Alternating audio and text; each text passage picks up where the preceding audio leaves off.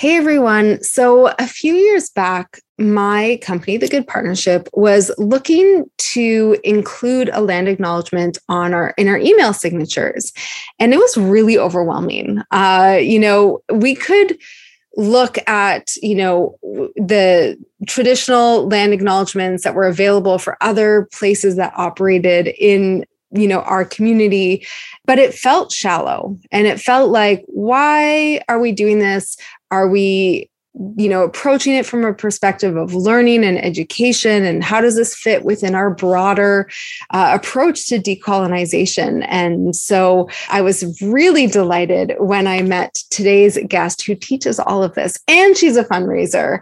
And so we're going to talk about uh, indigenous protocols in fundraising and how your organization can incorporate them in a way that is also part of our collective journey towards decolonization.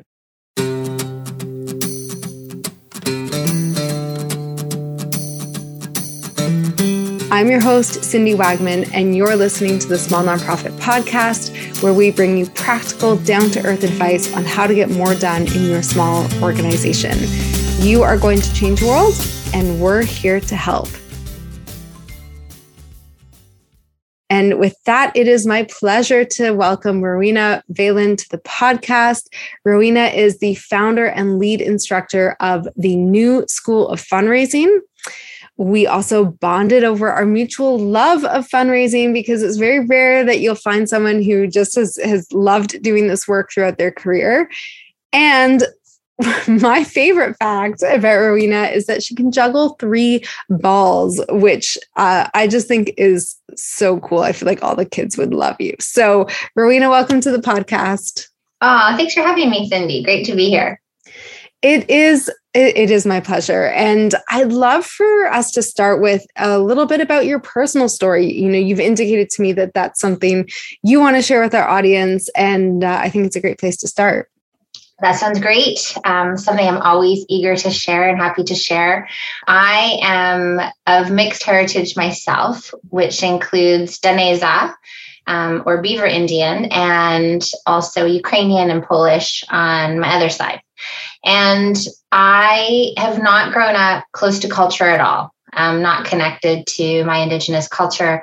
My grandmother spent 15 years in residential school and never went back to community. She was there from when she was three till 18. So I really consider my family fully colonized. And I, as you love said earlier, I am a professional fundraiser. So I kind of have these two paths in my life where I am looking to connect or to figure out what it means to be me in the world and so far from my culture. And I am a professional fundraiser. So, uh, what's been really amazing is that the school has given me opportunities to connect back with culture more than ever before. And you mentioned the our Indigenous Protocols workshop. And so I kind of joined my two paths and two passions in one workshop. And that has led to a workshop where we hope, I, you know, I loved your, your intro. We hope to help nonprofits that, or anyone working in nonprofits or fundraising with Indigenous protocols and at least provide a safe place to ask those questions. So I've had, I've learned so much myself on the cultural part of that and kind of stayed in my fundraising lane, which has been fun as well. Mm-hmm. So let's sort of talk about what are Indigenous protocols, because I think that that even can be like you know as i said we we talk about land acknowledgments. I've been at conferences where they have an elder open up and do an opening ceremony. There's so many different ways that those that indigenous protocols might come into our fundraising world. Can you just share some examples of what you see most commonly? Yeah absolutely I think, you know, what we talk about in the course a lot is that there is no right way to do things. And, you know, there's different cultures and different protocols and different approaches across the country you know even within a province or a territory even within like i'm in north vancouver even within north vancouver we have a few nations here those would all be different and so i think as fundraisers we are incredibly empathetic and caring and we don't want to offend people. Right that's just not in our nature. That scares us. We're just like oh we couldn't do that. And so what we found was that we think people well what we heard from people is they were just not taking the step because they didn't know how to do it. So we typically talk in our workshop we talk about it's very basic land acknowledgments to your point of how you know how to find your local territory or nations that you're close to or how how to find that? Also to your point when would you have an elder come? What would be most appropriate? Um, how would you find that person? We talk through some very basics of working with indigenous people too. Yeah. And i mean i would assume you'd pay someone for their time, but I want to clear make sure because I've never been in a position where anything that I've done has involved an, an elder, but you know, just my understanding of anti-racism and anti-oppression work. Like we want to make sure if we're involving uh, any Indigenous representatives from, uh, first of all, make sure they're actually from the communities where you are, because that could also be something that I feel like I've seen people do, which is kind of like, oh, just you know anyone like do the do the work do your research and make sure you're paying people for their time and expertise. Fair Absolutely fair. And we kind of hammer that home. In fact, I I feel proud that we're really kind of walking the talk on that. So our workshops, our two hour workshops are $50 and our Indigenous Protocols workshop is $60 because we have an elder from my community, Elder Dean, comes and joins us by Zoom um, and we pay him for that. And so he's also related so he's my relation he, he we would say we're cousins because apparent and i'm learning all this that everybody is a cousin in our in our community. Um, and so he said oh cousin i'll just do this for you. And i insisted. So i think sometimes it's also for us to insist that this happens. I you know i i also would not feel comfortable calling on him again and again every time we have the workshop if i'm not compensating him for his time. So yes to your point when we have elders it's so important to offer that honorarium and also to ask them what is appropriate. So we, you know, maybe it's cash and that's as a nonprofit, you have to figure out how to get cash. Like we often, you know, maybe a check's not appropriate.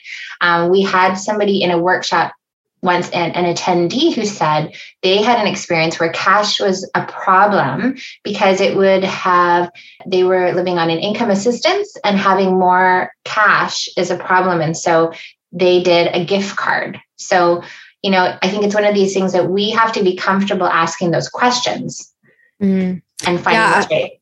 Yeah, I've actually worked with an organization as well that did that, where the again having been paid cash or money was not uh, was more harmful but there were other ways buying things that that person needed either for themselves or for the community was what they asked for but to your point you don't know unless you have those conversations.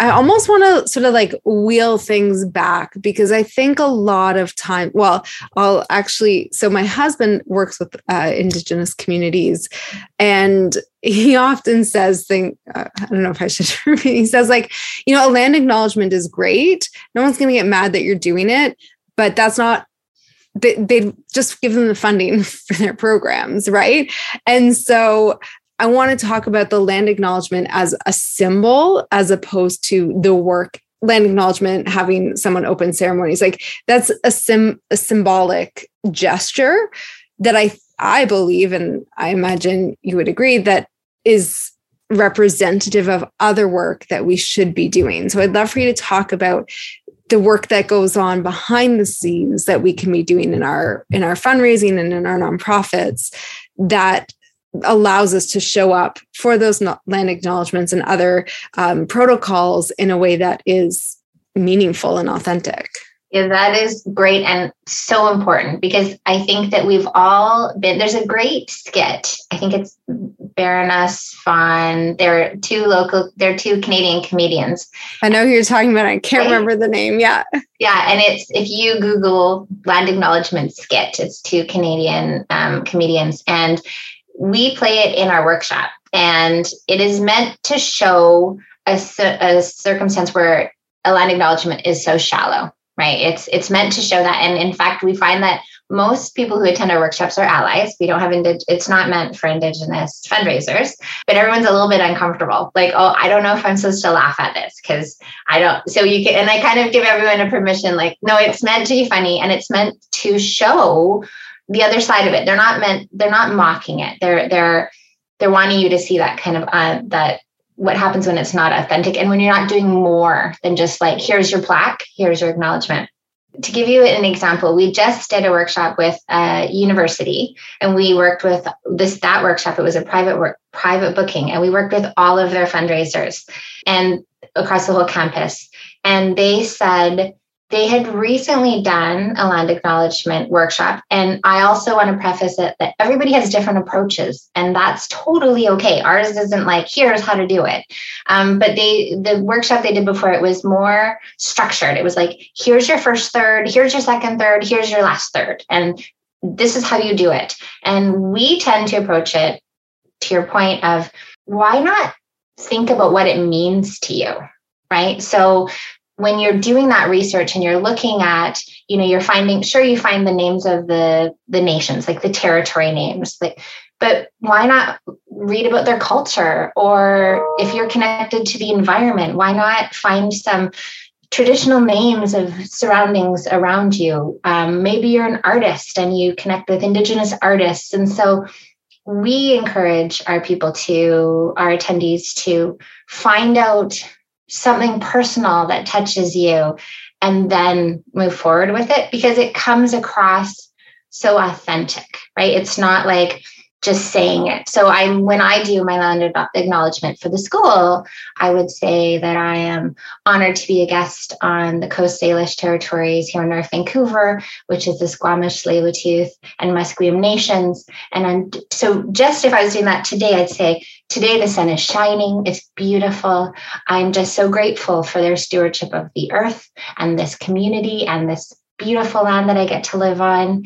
And my daughter and I are pursuing our own journey of finding traditional names and the traditional stories. So I can look around my community and I can see and I can know the stories of the land. And so that might be something that I do just today. If it's a rainy day, I might choose to say, I've asked the ancestors to stop the rain or something, right? But it just makes it really personal. Mm. I want to ask you about some of the more some of the bigger conversations that I've certainly been having with people or hearing from people around fundraising and colonization and capitalism and the fact that like most wealth in in our communities is on the backs of colonialism. Mm-hmm. And as someone who lives in both those worlds, and I know you facilitate you have facilitated discussions about this as well, how how can we as fundraisers think about our commitment to decolonization and creating um, an anti-oppression and also that our jobs are fundraising or that our work is uh, grounded in in fundraising. It's such a huge topic and i wish that i could have like you don't have a perfect answer i know right? i know. Like here's what we need to do. I can tell you this um, i'll i'll tell you that it's it's a journey. I think it's a journey and i think that the beginning of the journey is just that we're all aware and starting it and being in the journey together because i don't think that anyone has a like 10 step plan but i i did a board workshop a few months ago for an indigenous board and I prefaced it by saying they were very excited that an Indigenous fundraiser was coming to do that. I prefaced it by saying, I am taught traditional fundraising. And I realized that. And because of my lack of connection to culture, to be honest, I didn't even realize kind of how opposite of culture it was. And so I put up my very first slide. I had a whole thing, and the first slide lovingly derailed the entire thing. And it turned into a conversation, which I was completely happy to have.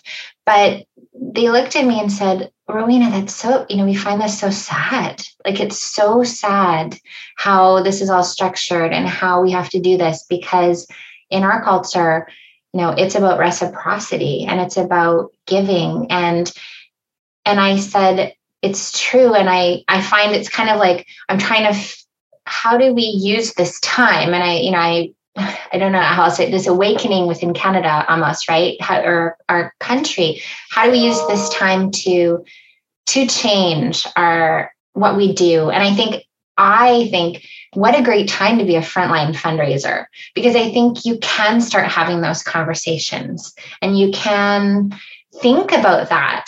It, to me, it doesn't change really where the wealth is, unfortunately. So I said, even to that group, I said to them, because they were really kind of stuck on the the thank you and the the stewardship and because reciprocity doesn't need as much thanking right like it's just it's a given like you you get from giving and i said oh in fundraising school i remember being taught to say thank you seven times and they're like oh no right but like how do we I said, what an opportunity we have. Like, how do we have an opportunity to kind of start to weave, to learn and to question things in ways we never have before. Yeah. I, I and that's like yeah, I definitely did not expect you to have like a an easy answer. okay. But and I think that what I'm hearing from you and in all of this is like we're on a journey. Mm-hmm. Right?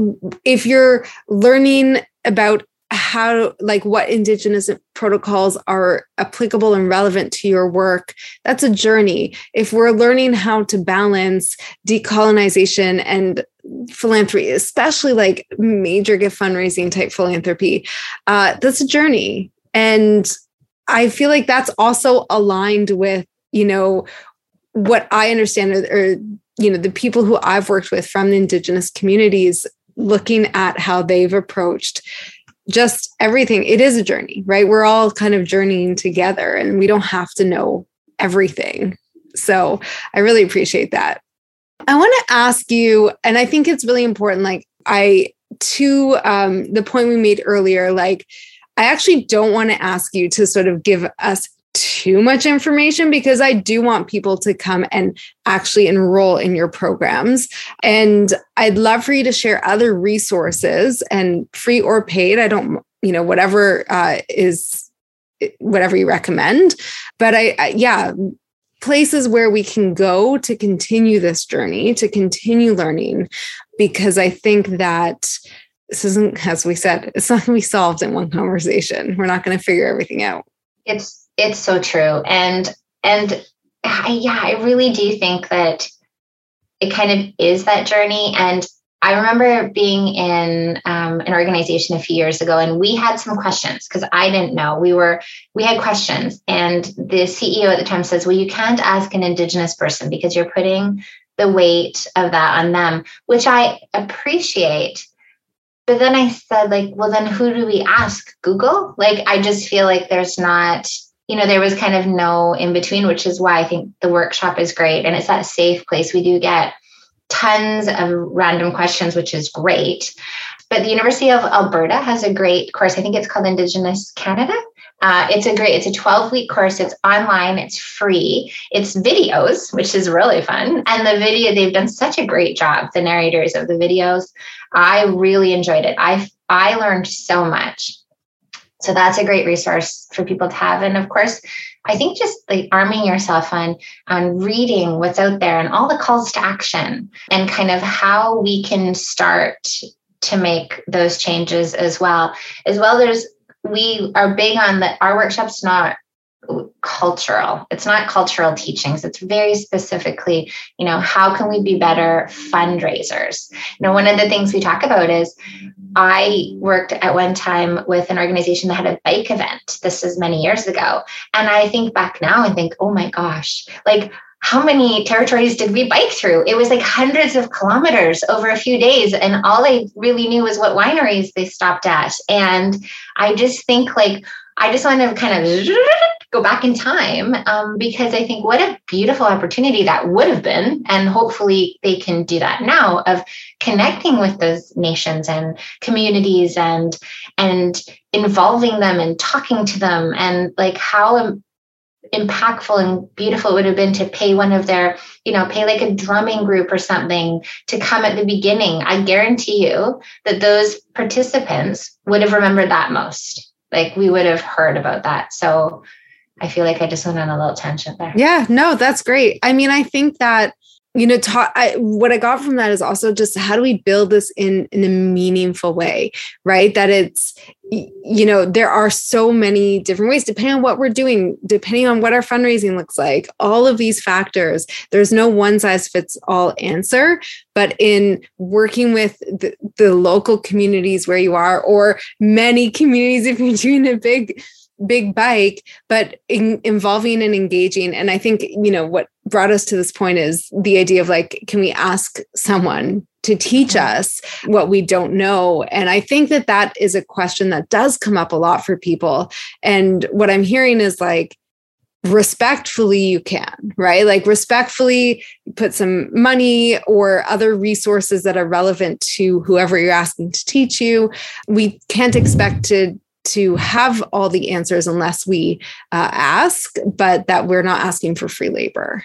Is hundred percent. I'm totally. You know, we think often we need to pay our elders because that is just kind of hopefully also common sense to us. But it is about you know, oh, we're gonna have a community consultation. We should be offering honorariums, and oh, I'm gonna go and talk to so and so, and it's you know, it's just respectful. I can share that recently I was interviewed uh, and asked a question about, I was part of like a half hour interview and they offered me an honorarium due to that because I, it, I was asked as an Indigenous fundraiser and I was really touched by that. And I think mm. that's something that we do need to think about. And, and I think too, part of what we talk about and I want to always talk about is like, how do we move from just keeping the conversation going to action?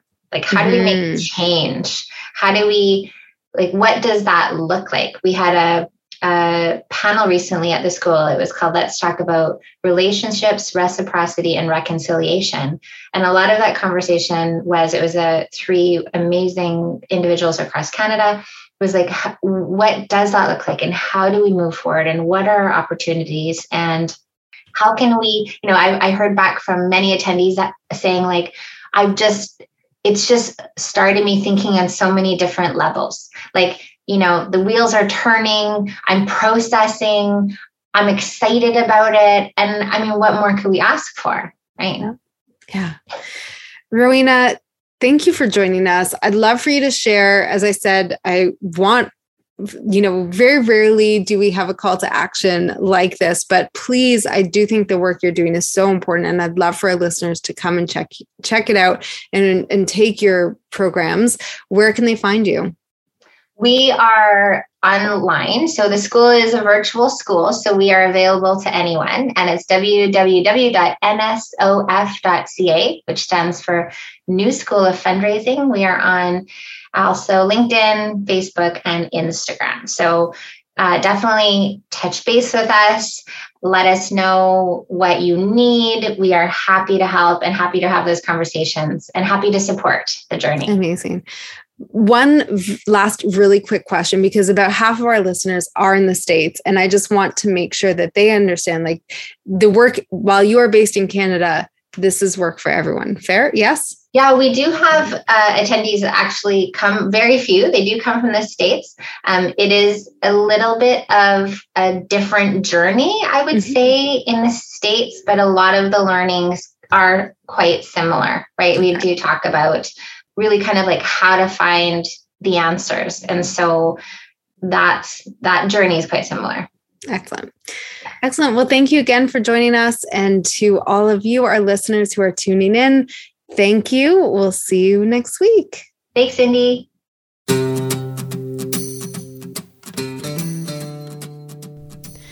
Well, folks, that's it for today's episode of The Small Nonprofit. I'm your host, Cindy Wagman, and this show is brought to you by The Good Partnership. As a reminder, if you want more resources around raising more money for your small nonprofit, visit thegoodpartnership.com and download our free fundraising strategy guide. I'll see you next week.